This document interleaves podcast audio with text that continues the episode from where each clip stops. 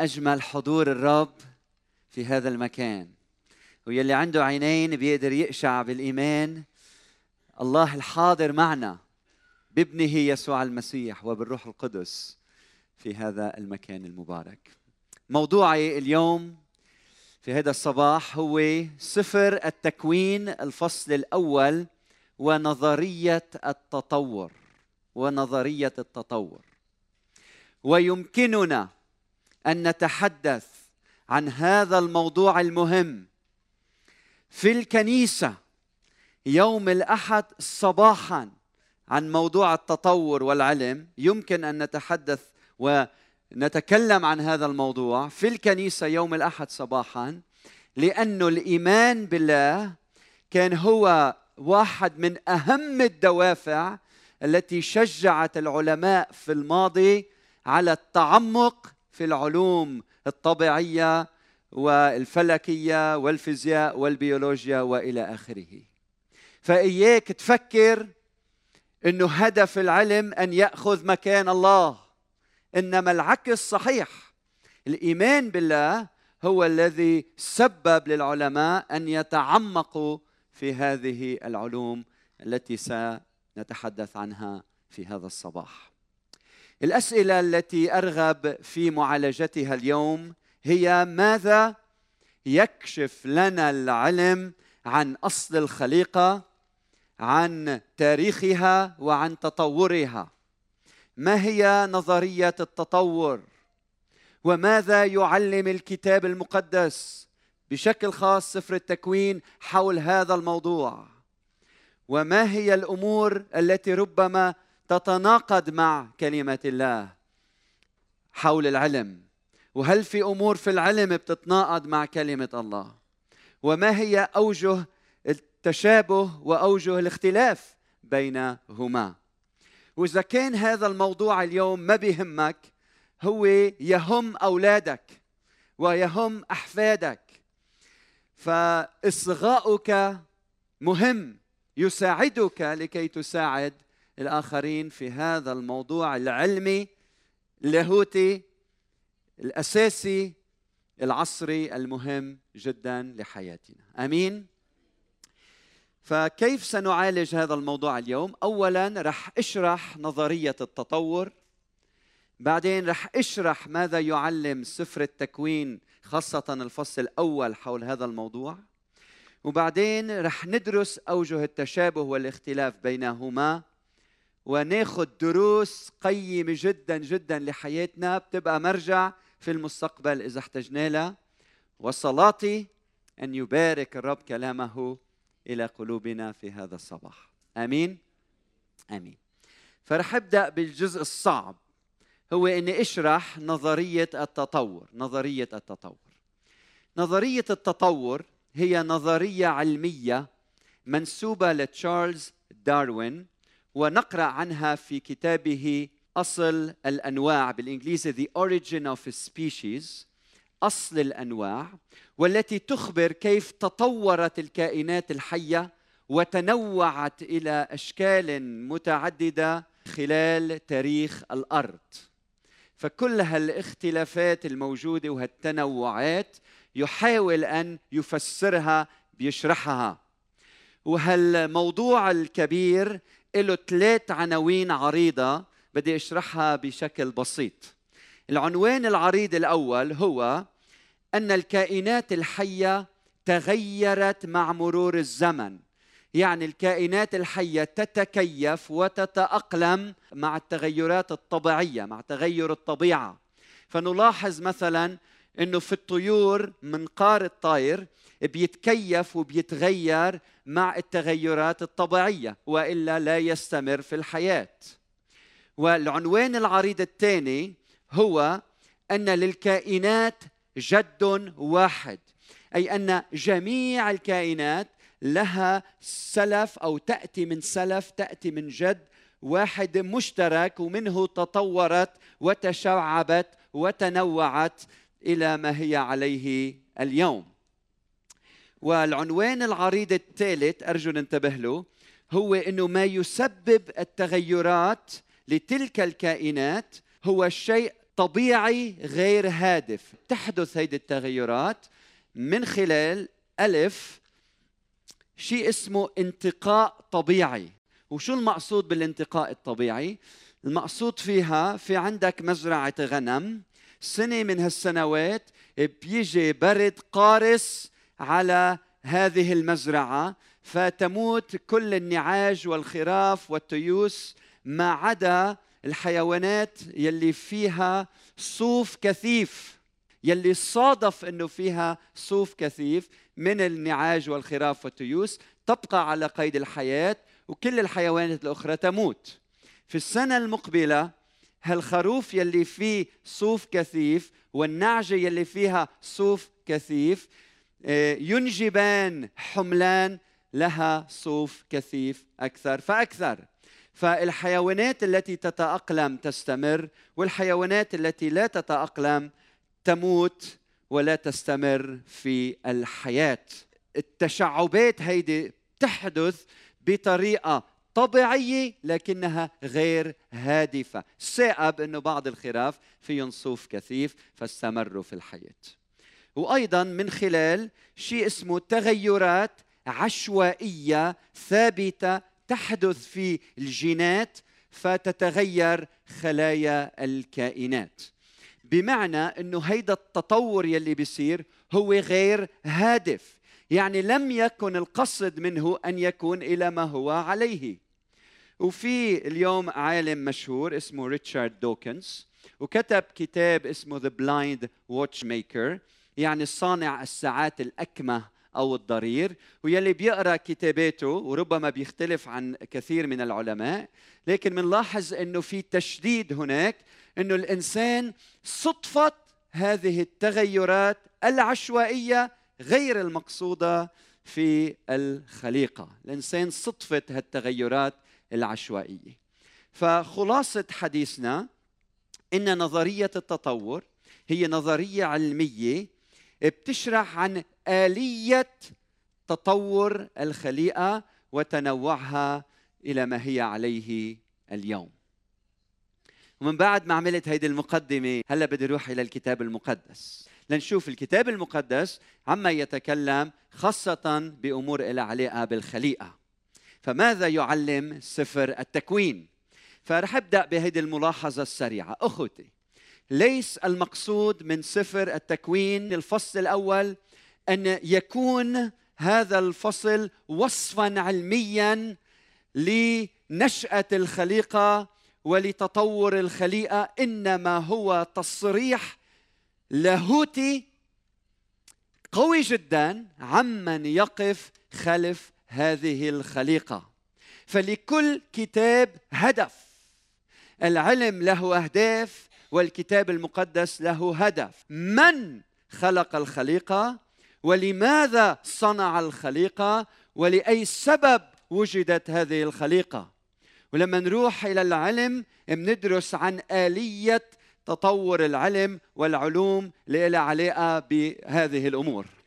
يعني عندما نذهب إلى الكتاب المقدس نتأمل، عم بعطي شيء مجازي، بهذا الرسام المبدع الخلاق وجمال هذه التحفة الفنية يلي صنعها. ولما بروح على العلم، العلم بيقول لي إنه استخدم اللون الأحمر المأخوذ من هذه المادة، واستخدم اللون البنفسجي المأخوذ من تلك المادة، وعمر الورق هالقد وإلى آخره. فلكل كتاب قصد، فلا نعامل الكتاب المقدس كأنه كتاب فيزياء، ولا نعامل كتاب الكتاب المقدس كأنه متخصصين في العلوم البيولوجية أو الرياضية وإلى آخره. مش هيدا الهدف، مش هيدا الرسالة. طيب هلأ السؤال، ماذا يعلم سفر التكوين؟ ما هو الهدف من هيدا الرسالة؟ ماذا يعلمنا؟ وفي عندي خمس نقاط هنا أرجو أن ننتبه إليها. أول شغلة، يعلم سفر التكوين بأن الله هو الخالق، بأنه لهذه الخليقة خالق، وأنه الله خلق كل الأشياء بكلمة قدرته، يعني كل الكائنات الحية تستمد وجودها منه، يعني هو علة الوجود. هذا الإله هو متسام جدا، يعني ليس جزء من هذه الخليقة، هو كامل لا يحتاج إلى هذه الخليقة، هو مكتف بذاته، هو إله ضابط الكل لأنه قادر على كل شيء، عارف بكل شيء، عالم بكل شيء، يعرف ماذا يحدث في هذه الخليقة ويدرك ماذا سيحدث في المستقبل.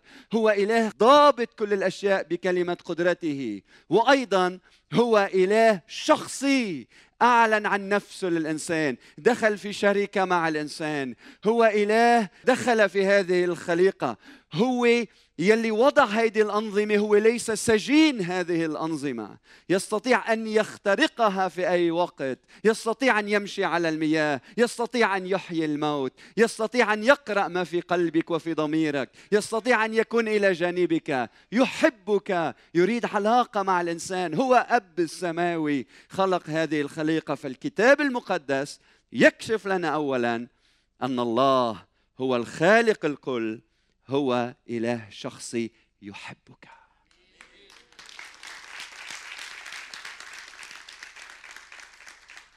والأمر الثاني يلي بيكشفه لنا الكتاب المقدس إنه هذه الخليقة هناك بداية لها، هناك بداية للزمن، هناك بداية للمادة، هناك بداية للخليقة. هيدي الحقيقة الثانية اللي بيعلنها الكتاب المقدس. الحقيقة الثالثة اللي بيعلنها الكتاب المقدس إنه هناك تسلسل، هناك خطوات أو خطوات متتالية متعاقبة للأحداث.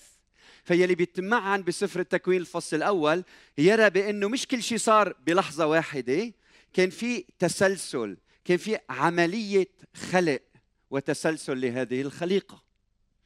والأمر الرابع يلي بيكشفه لنا الكتاب المقدس أن السماوات تحدث بمجد الله والفلك يخبر بأعمال يديه. يعني السماء والأرض والكون، هالخليقة هذه تدل على وجود وجود الله، وجود الخالق. والأمر الأخير يلي بيكشفه لنا سفر التكوين الفصل الأول والثاني إنه الإنسان فريد من نوعه. إنه نعم الإنسان له مادة أولية تشبه مادة الحيوانات لأنه من التراب أخذ، لكن الله نفخ فيه، هو صورة الله الوحيد على هذه الأرض، وشرحنا هذا الموضوع بالأسابيع الماضية. فالإنسان منه حيوان ونقطة على السطر، الإنسان هو مخلوق على صورة الله، فريد مميز. هذا ما يكشف لنا الكتاب المقدس. آمين؟ وهلأ نأتي إلى النقطة الثالثة. دعونا نفحص ما وصل إليه العلم في ضوء ما يعلمه الكتاب المقدس، ونشوف إذا منلاقي أوجه تشابه واختلاف. أولاً، داروين يقول إن الكائنات تتكيف مع مرور الزمن وتتطور. هل عندنا مشكلة بهالقضية؟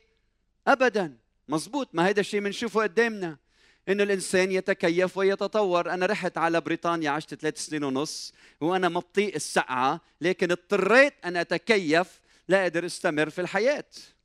ومنشوف إنه الإنسان دايماً يتطور ويتكيف، حتى الطفل لما بيولد ما بيبقى طفل، صح؟ منشوف قدام عينينا ب ستة عشر سبعة عشر سنة كيف بينمى من طفل، بيصير شاب، بعدين بيصير رجل. فنعم الإنسان يتطور ويتكيف، ما عندنا مشكلة أبداً مع هذه النظرية هنا. عظيم، لأنه الكتاب ما بيحكي ضد هذه الحقيقة. رقم اثنين، بيعترف العلم اليوم أن الخليقة غير أزلية. اف شو هالاكتشاف الحديث. نحن من ثلاثة آلاف سنة الكتاب المقدس قال في البدء خلق الله السماوات والأرض. فنحن بنعرف من خلال الكلمة أنه الخليقة منا أزلية، الخالق هو أزلي وحده، والخليقة منا أزلية. فلما العلم اليوم بيجرب يقلنا أنه الخليقة منا أزلية، انوجدت بوقت من الأوقات، فنحن بنقول أمين، ما عندنا مشكلة، الكتاب المقدس يعلن عن ذلك. رقم ثلاثة، يقول لنا العلم أن عمر الكون ملايين السنين، ملايين السنين. وهنا أخوتي يجب التمييز بين عمر الكون، عمر الأرض، وعمر الإنسان. هيدا موضوع خاص وموضوع تاني. طيب شو جوابنا عن عن هذا الموضوع؟ بنقول انه الكتاب المقدس ما حدد عمر الكون ابدا، ما حدد عمر الكون، فشو بقى لنا العلم؟ نحن ما عندنا مشكله اطلاقا. فاذا بتروحوا معي على سفر التكوين وبتقروا معي الفصل الاول والعدد الاول والثاني، انتبهوا معي، مكتوب في البدء خلق الله السماوات والارض. متى؟ متى؟ هل حطت لنا تاريخ؟ سنة عشرة آلاف وسبعمئة وثلاثة وعشرين؟ ما في تاريخ، صح؟ فما في جواب عن متى، في جواب من؟ أن خلف هذه الخليقة في إله، في البدء خلق الله السماوات والأرض، وكانت الأرض خربة وخالية وعلى وجه الغمر، على وجه الغمر ظلمة وروح الله يرف على وجه المياه. طيب بنجي للعدد اللي من بعده، وقال الله ليكن نور فكان نور. أمتين قال الله ليكن نور؟ كمان ما بنعرف. ورأى الله النور أنه حسن وفصل الله بين النور والظلمة، وضع الله النور نهارا والظلمة دعاها ليلا، وكان مساء وكان صباح يوم واحد. أمتين ابتدأ هاليوم الواحد؟ أمتين ابتدأ اليوم الواحد؟ ابتدأ لما قال الله، صح؟ قال الله وهيدا كان يوم واحد. طيب قبل هيدا اليوم الواحد كان في عنا الله خلق، كان في عنا أرض خريبة وخالية، قديش عمرها هاي؟ ما في جواب. طيب وهلأ بنروح لشيء تاني. تعالوا نتأمل بكلمة يوم، لأنه البعض بيقول إنه كلمة يوم بتعني أربعة وعشرين ساعة، أوكي؟ خلينا نطلع عليها في سياقها، في سياقها. اطلعوا معي مثلاً تكوين واحد ثلاثة خمسة، وقال الله ليكن نور، ورأى الله النور أنه حسن، ودعا الله النور، شو سميه؟ نهار. وإذا أنتم هلأ عم تقروا الكتاب المقدس بلغته الأصلية اللغة العبرية، بتشوفوا أنه هون بتعرف شو مكتوب؟ يوم. نفس الكلمة الموجودة هنا، يوما، نفس الكلمة التحديد، نفس الكلمة، يوم يوم. ودعا الله النور يوما. طيب قديش مدته هذا اليوم؟ اثنتا عشرة ساعة تماما. ودعا الله النور نهارا والظلمة دعاها ليلا، لانه هودي اثنيناتهم بيعملوا يوم واحد. بعدين بقول تق... عم نقول ها لكن هيدا اكيد مش أربعة وعشرين ساعه، لكن هودي اثنتا عشرة ساعه. دعا الله النور يوم والظلمه دعاها ليل، وكان مساء وكان صباح يوم واحد. هودي بيطلعوا هودي أربعة وعشرين ساعه، لكن انتبهوا هلا ما كان في بعد شمس وقمر، بس ماشيين معكم، بقيوا لليوم الثالث والرابع لحتى وجدوا. لكن لاحظوا انه هون بجمله واحده يوم تشير الى اثنتا عشرة ساعه، وهون تشير الى أربعة وعشرين ساعه. طيب كملوا معي بالعدد الثاني من الفصل الثاني، مكتوب وفرغ الله في اليوم السابع من عمله الذي عمل، فاستراح في اليوم السابع من جميع عمله الذي عمل. ابتدأ هيدا اليوم قديش امتد؟ رجع تاني نهار بلش يخلق من جديد. طيب قديش هالفترة؟ هون يوم، هي فترة تبدأ ولا تنتهي، غير محدودة. طيب خليكن معي، نروح هلأ للعدد الخامس من الفصل اثنين. هذه مبادئ السماوات والأرض حين خلقت يوم يوم عمل الرب الإله الأرض والسماوات. هيدا اليوم شو هون؟ شو بتعني؟ سبعة أيام؟ أسبوع؟ هل بتعني فترة زمنية محددة؟ هيك الهيئة، إنه يوم هنا ما بتعني فترة زمنية غير محددة، لا، لكن فترة زمنية محددة. فيوم ممكن تعني اثنتا عشرة ساعة، ممكن تعني أربعة وعشرين ساعة، ممكن تعني فترة زمنية غير محددة، وتعني فترة زمنية محددة. يعني الأشخاص يلي بيؤمنوا اليوم إنه تكوين واحد، إنه الله خلق بسبعة أيام بأسبوع واحد، أو حدا بيؤمن إنه الله خلق على مراحل من دون ما يحدد زمن معين، أو إنه الله خلق ومن بعد ما خلق يلي منقريه بتكوين واحد الفصل الأول هو أسبوع من الإعلانات لعبده موسى. يعني الله خلق لكن موسى تلقى هالإعلانات على سبعة أيام. كيف ما بتفكر فيها مش مهم، لأنه هدف الرسالة تقول أنه الله خلق مش متى خلق. من هيك مش لازم نختلف على هذه الأمور. ليه؟ لأنه منا جوهرية، لأنه لو قصد الله يقلنا تحديداً متى خلق كان قلنا، لكن شو عم بيقول لنا هون؟ إني أنا خلقت الخليقة. نص للعبادة، نص للكهنة، نص لإلنا، لحتى من خلاله نعبد الله ونشوف عظمته ولا نعبد المخلوق أو الخليقة. فهذا النص بيكشف لإلنا إنه الله يقف خلف الخليقة. يعني إذا العلم بيقلنا عشرة آلاف سنة أو عشرة مليون سنة أو أو أو أو أو هيدا الشيء لا يتناقض مع الكلمة المقدسة. النقطة الرابعة، يقول لنا العلم إنه لنا جد واحد. شو رأيكم فيها هاي؟ مش الكتاب المقدس بيقلنا إنه لنا آدم جدنا الواحد؟ فكمان ما عندنا مشكلة فيها إطلاقا. رقم خمسة، ماذا عن النوع؟ وهيدي نقطة مهمة انتبهوا لها. بعض النظريات العلمية، وانتبهوا ما عم اقول هلا داروين، عم اقول بعض النظريات لأنه في كثير نظريات، تقول إنه النوع يتطور، يرتقي، يرتقي من نوع إلى نوع آخر. يعني السمكة بعد ملايين من السنين بتصير حصان. ومثل ما بتعرفوا شائعا يقال القرد بعد كذا صار إنسان، ها؟ في بعض النظريات، بعض النظريات. لكن شو جوابنا لهذه الأمور؟ هنا نقول إنه في نقطة اختلاف بيننا وبين العلم أو بعض هيدي العلوم يلي بتحكي عن شيء اسمه ماكرو ايفوليوشن، يعني هالارتقاء صار على النوع من نوع إلى نوع آخر. يعني إحنا ما عندنا مشكلة أبداً في النوع نفسه، في الجنس نفسه، إنه يصير في تطور. لكن عندنا مشكلة إنه النوع يرتقي ويصير نوع آخر. ليه؟ لأنه الكتاب المقدس بيقول إنه هيدا الشيء ما بيصير هيك لوحده. لما نتأمل بالكتاب المقدس بنشوف إنه الله بيؤمر لذلك فيحدث. يعني الله يصدر الطاقة والمعلومات في خلق أنواع جديدة من الكائنات ولنقل الخليقة إلى مستوى جديد من التعقيدات. بالإنجليزي بنقول new level of complexities، new level of complexities. يعني الإنسان مثلا في تعقيدات، الإنسان واعي عنده أمور مختلفة عن الحيوان، فالله هو يلي بيؤمر، هو يلي بيخلق أنواع جديدة، وهيدا النوع ما في مشكلة إنه يتطور مع الوقت ويتكيف مع الطبيعة لكي يستمر على الحياة أو في الحياة في الحياة. عظيم. وهلأ بنوصل للنقطة السادسة يلي كمان فيها اختلاف بين العلم وبين اللاهوت. الرقم ستة، تشير نظرية التطور أن التغيرات هي عشوائية وغير هادفة. قلنا هيدا الشيء بيصير صدفة وبتصير تتغير هيدي الكائنات. وهنا نحن كمان في عنا مشكلة، لأنه البعض بيقول إنه الإنسان وجد صدفة، ونحن بنقول هلا للعلماء نحن بدنا نساعدكم في اشياء بنعرفها انتم ما بتعرفوها، مثل ما في اشياء انتم بتساعدونا فيها، نحن في عنا امور نحن بنساعدكم فيها.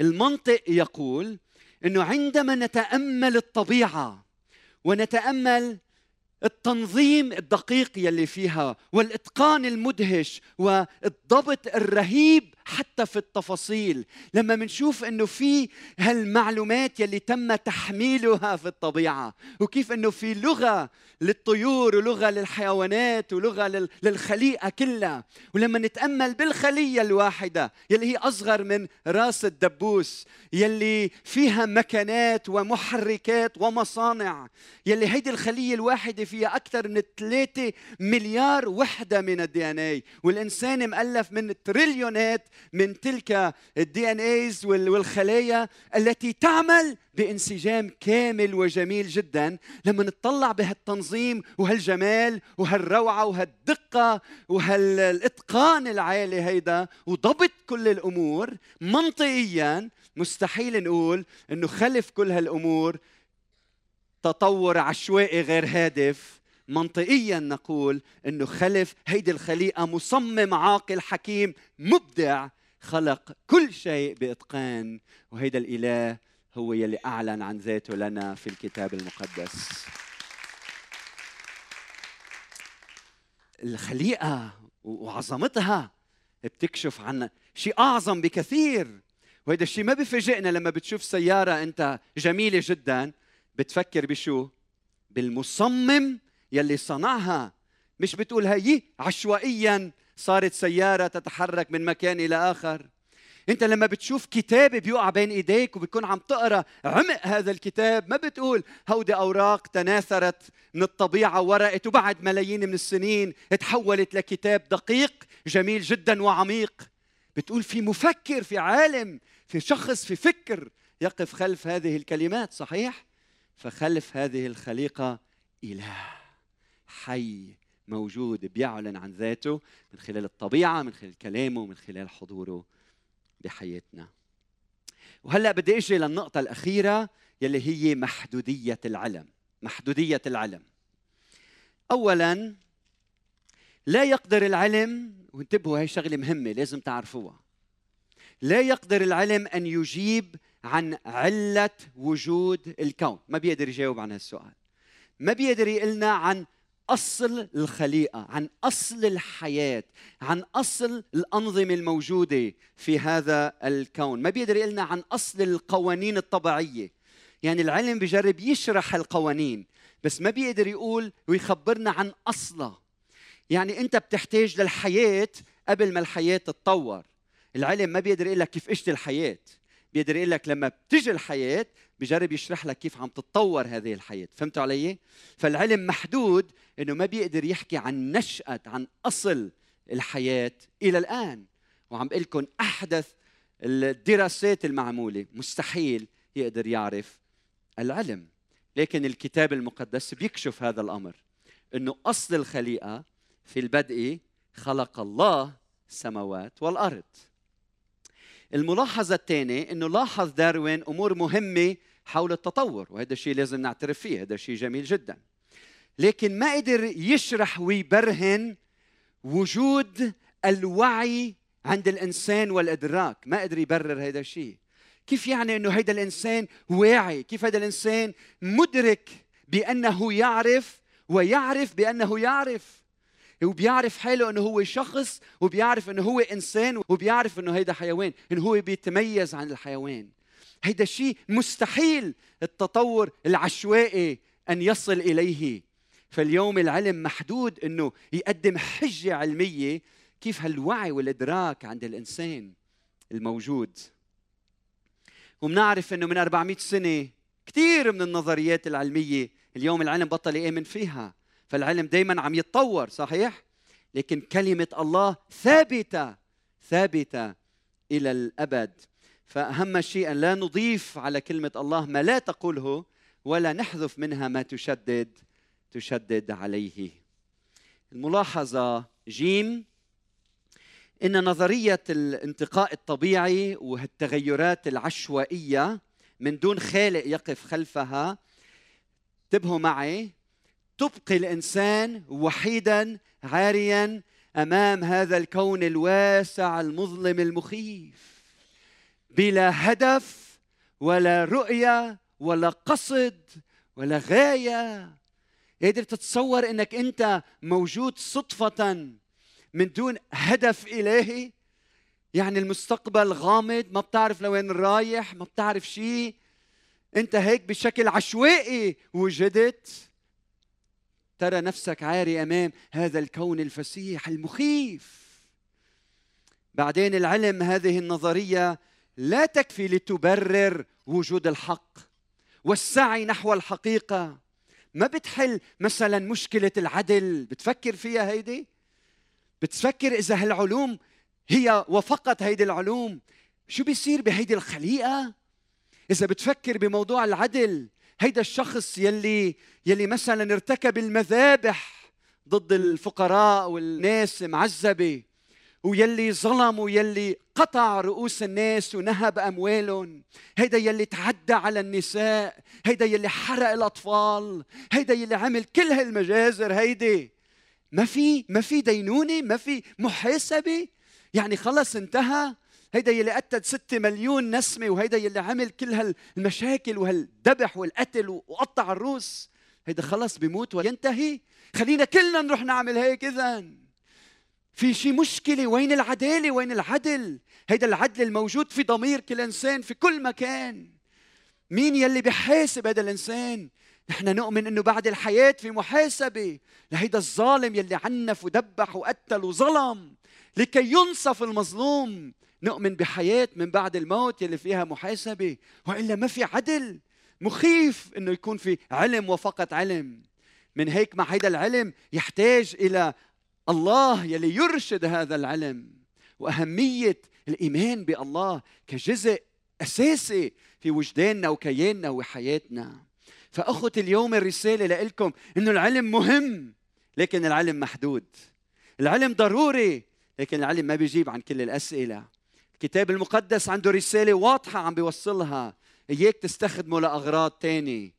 والإيمان والعلم رفيقان في درب الحياة، وأحياناً العلم بيوضح شيء للاهوت، وأحياناً اللاهوت بيصحح العلم، لكنهم أصدقاء.